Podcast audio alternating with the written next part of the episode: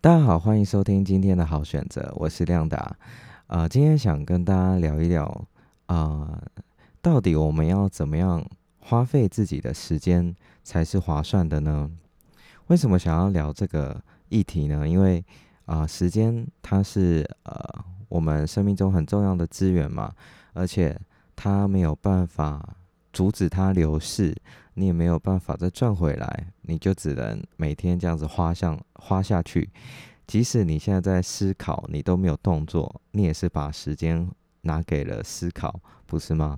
所以说，时间它是很珍贵的资源，而且它没有办法去阻止它流逝。你每天一睁开眼，或者甚至你在睡觉，它就是一直在持续的流逝当中。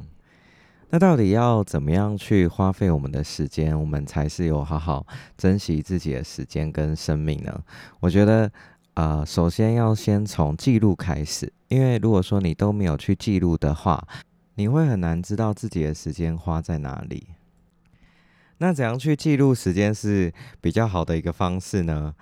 我觉得可以去照，呃，平时我们使用金钱的方式，通常我们会依照自己的使用目的。来分类嘛，比如说这个是花在伙食上面的，这个是花在娱乐上面的金钱。那时间也可以，我们可以依照自己的使用时间的目的来分类。这个是我尝试完以后觉得说啊比较好的分类。那你一样可以把时间不照使用目的来分，不过很容易会分成太多类。那照使用目的来分的好处是因为。人的需求跟目的其实都算来算去就是那几样，比如说我们有社交的需求啊，维持健康的需求，赚钱的需求，兴趣的需求，呃，娱乐自己的需求，还有基一些基本生活跟基本工作要做这样子，所以其他的啊使用时间目的其实很相似，所以简单分一下，大概六到七类，不会太多，是一个刚刚好的。类别数，那你底下也可以再细分。像是我自己就会把社交时间分成啊维持关系跟建立关系两种。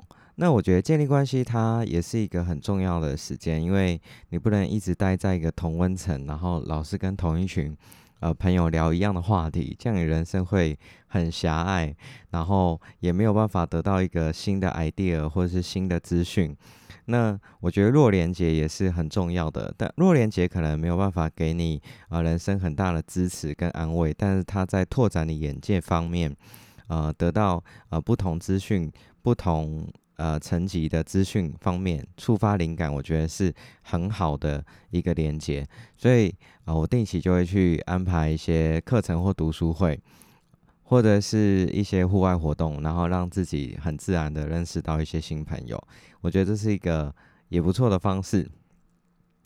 那维持关系呢也很重要，就是我曾经在一本书里面看到有一句话，他说不要去饿死你的友情。那友情其实真的有可能会被饿死，因为你完全都不提供食物给他的话，你完全吝啬付出自己的关心，你很少去关心你的朋友，久而久之，他就觉得，哎，生活好像没有你这个人也没有差，他就会离开你。所以不要去饿死你的友情，偶尔还是要安排一段时间跟朋友聊聊天，或是一起从事一些呃有趣的活动，打麻将或是怎么样都可以。当你把这些时间都分类好以后，然后每天每周去记录，久而久之，你就会知道自己在哪一个分类上面花太多时间哦，可能是看剧，或者是看小说，或者是看球赛什么的，可能花太多时间了。然后你也会知道说你在哪一个部分花很少的时间，可能是呃看书，或者是呃学习等等。那慢慢的，你就会去调整。你的时间的这个运用方式，其实我觉得你可以把啊记录，然后追踪、调整这件事情呢，当做在培养如何花费时间的一个技能。你照这个流程，慢慢你会培养出一个对于时间的一个掌控感，或者是说你会越来越懂得要怎么样去运用自己，然后运用自己的时间，然后你的。这个技能呢会越越来越成熟，你就是会变成一个善于运用时间的人。好，因为我们的主题是如何花费自己的时间才划算，所以接下来我还要再讲一个重点，就是增加自己生命中的复合时间。什么叫复合时间呢？复合时间就是在一段时间内，你一次满足了自己生命中两个面向以上的需求。这个定义好像有点复杂。简单讲就是，呃，你做一件事情，它可以满足你啊两个领域以上的需求。比如说，呃，如果你去健身，然后你是满足自己健康需求嘛？那如果你跟朋友一起去健身，它就是同时满足你这个健康的需求跟社交的需求，所以它是一个复合时间。那我觉得复合时间呢，就是一个节省你自己大量时间的一个方式啊。比如说跟朋友一起去健身。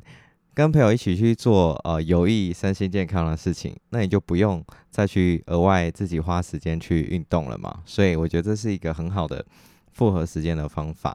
那像是如果说你想要学英文跟认识新朋友，比起线上课程，你应该去参加实体课，对不对？假设两个学习效果是一样好的话，你应该去参加实体课，因为实体课可以让你面对面。啊，认识到老师或同学，可以增加你认识新朋新朋友的机会。然后有人讨论的话，你呃之后可能会呃有产生一个同级的一个呃效益，让你的学习效果更好。所以你达成你去上实体课这件事情呢，就可以叫做复合时间。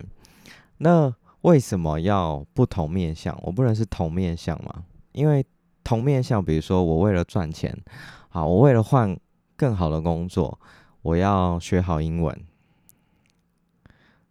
这是同面向，对不对？但是同面向的功能，它其实是很容易被取代。比如说，我为了换好工作，我要学英文；我为了换好工作，我要学写程式；我为了换好工作，我要学呃这个。呃，暖技能，我要更会沟通，更会领导等等。你这样子的话，你的呃可以做的事情就太多了，他没有办法帮你 focus 在一件事情上面，而且你会比较难去选择，因为你是根据未来的效益去选择。那你怎么知道说我要学好英文对我未来比较有益，还是我要学好城市？对我未来最有益，还是我应该先把我的呃这个人际沟通呃领导技能先学起来，对我未来最有益呢？这个是根据未来效益去回推，你就会很难知道说哪一个是你真正想选择的。好，那假设英文本身，你对英文很有兴趣，学英文不单只是说。呃，让你换到更好的工作，比如说外商进到外商好了，它不只能让你进到外商，它还可以让你直接看懂你喜欢的美剧或电影，或是你喜欢看国外的脱口秀。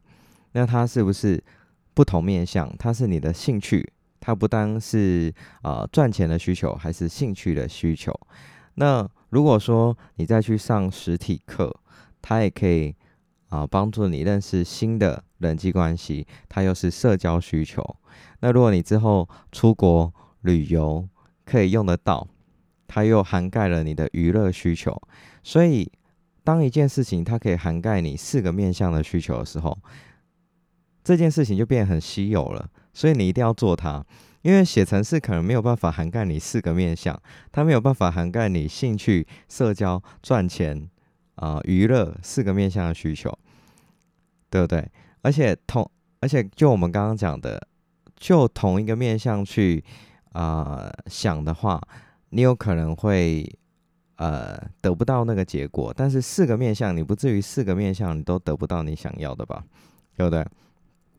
你不至于说呃学好英文，然后就算你学好英文，你换不到，你进不了外商，你还是有可能因为在学英文认识到啊国外的朋友，然后开拓自己眼界，然后直接听得懂喜欢的美剧、电影、脱口秀等等。所以啊，怎么算你都不会有吃亏的感觉。然后因为你知道不会吃亏，所以你自然而然就也不会想放弃。所以我觉得复合时间是你可以朝这个角度去思考的，它可以帮助你做一些很好的决定。其实有很多我们原本要做的事，如果你改变一下形式，改变一下做的方法，它也可以成为是复合时间。怎么说呢？比如说你原本就是行销，你原本就要。老板就指派你说，嗯，你今年要要学 SEO，然后你要懂得搜搜寻引擎排名的优化。好，假设你被分配这个任务，那我只是学，然后用在工作上，它就是一种面向的目的嘛。那我如果学完以后，我多花一点时间，我去写成文章呢，或我写的时候把我学的时候把学习心得写成文章呢，这样是不是它就会？多出很多面向的目的，顺便完成了。像是你写成文章以后，它就可以经营你的个人品牌。你未来在找新工作，或是你想从事教学工作的时候，它都是一个很强而有力的资源，可以帮助你。至少你在准备啊展现你专业的时候，你不用再重新整理你脑海中的知识嘛。那甚至说，呃，一些网友或是你朋友看到以后，会觉得说，哎，你这个人是很有料的。他之后有问题会来问你，那他是不是又兼顾了说，啊，你在社交上你提供了一些价值给别人，你能够有价值提供给别人。所以，当你把改变形式，你可能边学边写文章，它就会变成一个复合时间。尽量去做那一些可以带给你不同面向成果的事情，尽量去让自己的时间都变复合时间，这样你无形之中就会打开自己很多的机会大门。